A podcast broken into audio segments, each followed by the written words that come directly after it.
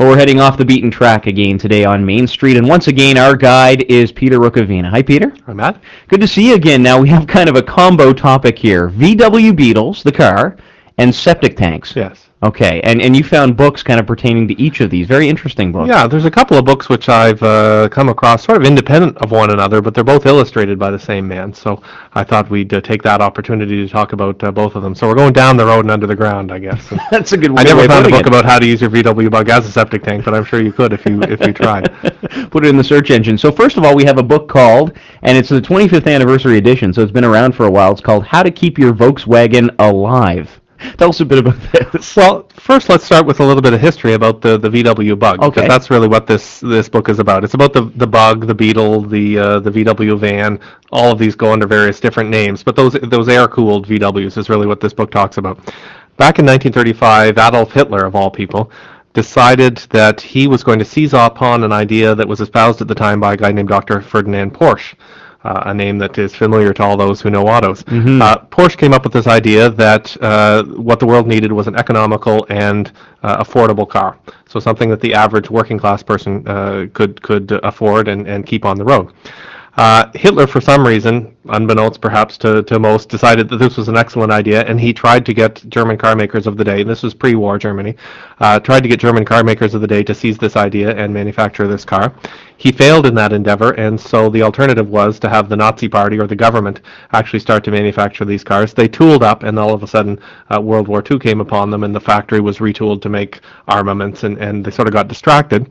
Post-war Germany, the British were actually assigned the area where the uh, where the factory was. Uh, they came along. They decided to resurrect the factory. They actually tried to give it away to Ford, and Ford didn't want it. So perhaps the biggest mistake they ever made.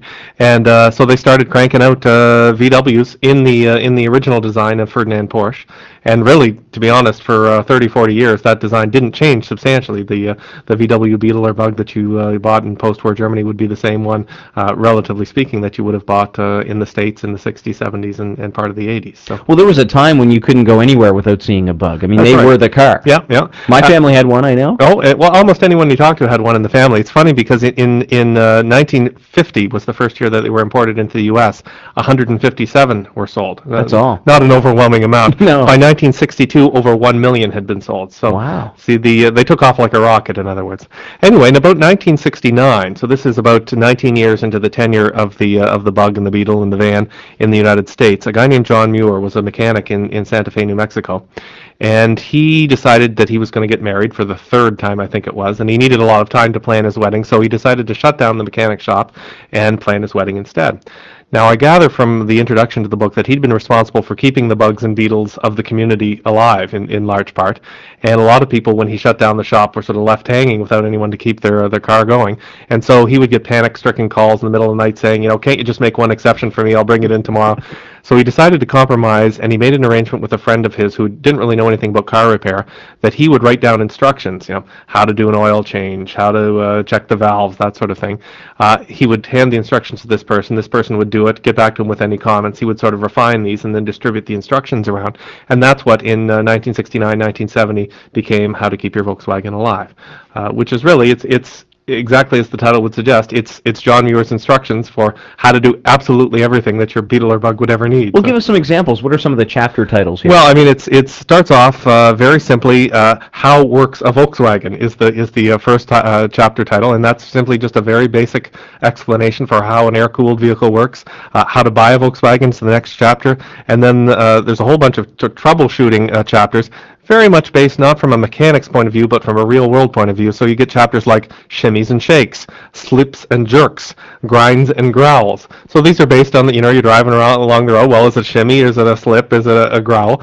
And then he goes into a diagnostic process. Check this, check that. It's very, very methodical, but very simple. You don't really. It, the, the book is subtitled for the complete idiot, and it really is something that, that anyone can understand. well, it sounds great. I mean, it's not written for other mechanics. It's written for No, you and me. It's written for real people, and I think probably the highlight uh, the highlight would be the, you know the, the language and the attitude, but also the illustrations. Uh, one of the comments he makes in the in the introduction again is that a lot of car books of the day and, and to this day uh, are illustrated with photographs, and so they're you know they're talking about changing such and such, and they have a photograph of that. Uh, this doesn't have any photographs actually, other than of people. Uh, it has a lot of very intricate line drawings by this guy named uh, Peter Aschwanden. And one of the advantages they talk about in, in terms of these line drawings is that they can, you know, they can blow up the little screw to show you what the head looks like, that sort of thing. So it really benefits from those illustrations. They're, it's, it's almost uh, worth buying the book, if only for the illustrations, because they're so striking. And Muir almost believes that the VWs are, are animals or something, like beasts that re- will return to the earth. There's certainly a Zen sort of thing going on here. I mean, you have to remember that it was published in 1969 in Santa Fe, New Mexico. So uh, that uh, is a little off-putting in some ways, but in a lot of ways it's comforting. He starts off talking about, you know, how your car is of the earth, will return to the earth. Uh, you know, you don't have to get hepped up in thinking that it's a complicated beast. Uh, He calls it a donkey or something? he calls it a donkey. Yeah, he, there's actually a quote from the book. Uh, he begins off, "Your Volkswagen is not a donkey, but the communication considerations are similar. Your car is constantly telling you where it's at, what it's doing, and what it needs. I don't speak donkey," he says, "but I'm fairly conversant in Volkswagen." So that's the general attitude, and he continues on for there for uh, several hundred pages. So. That sounds. Now you don't actually own a VW. No, I've never owned a reading this book. VW. Uh, there's there's a companion book to this called How to Keep Your Datsun 510 Alive, which I profited from considerably when I owned a Datsun 510. But the Volkswagen one was the original, and I decided when they had their 25th anniversary that I better out, go out and buy myself a copy, if only because it it allows you to understand something about uh, vehicles. He talks about uh, one of his great uh, satisfactions from writing the book is that he would get letters from people saying, you know, I start, I bought the book, I was able to fix my VW, then I realized I could probably fix my fridge, and I could put my roof on my house, and you know, it comes out of that self-sufficiency movement of the '60s, and uh, and I think that's in large part why I bought it. If I can understand a VW Beetle, maybe I can understand the world. So. Sounds handy. The 25th anniversary edition, How to Keep Your Volkswagen Alive, a manual of step-by-step procedures for the complete idiot. Now you mentioned the the illustrator's name, and he has also worked on another book about septic tanks, which Yeah. we're going to talk about now. This is actually a modern day book. So the Volkswagen books from the uh, the late 60s, early 70s. The book called The Septic System Owner's Manual is actually published just this year. It's actually published by a fairly renowned uh, publisher, which which comes out of the 1970s, Shelter Publications. They came out with a book in 1973 called Shelter, which included, among other things, a thousand photographs of weird, wacky, what they called handmade homes. It was really the the uh, the beacon of the of the self-reliant, build-your-own-house sort of movement. Examples of which you'll see in Rural PEI from time to time.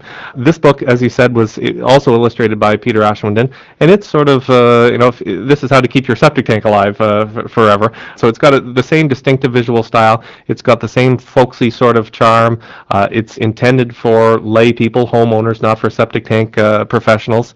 Uh, it really covers the gamut. It, it, starts in the same way that the Volkswagen book starts talking about what a Volkswagen is. This starts talking about the tank, the drain field, then it goes into troubleshooting. One of the chapters is called Red Alert! Exclamation point.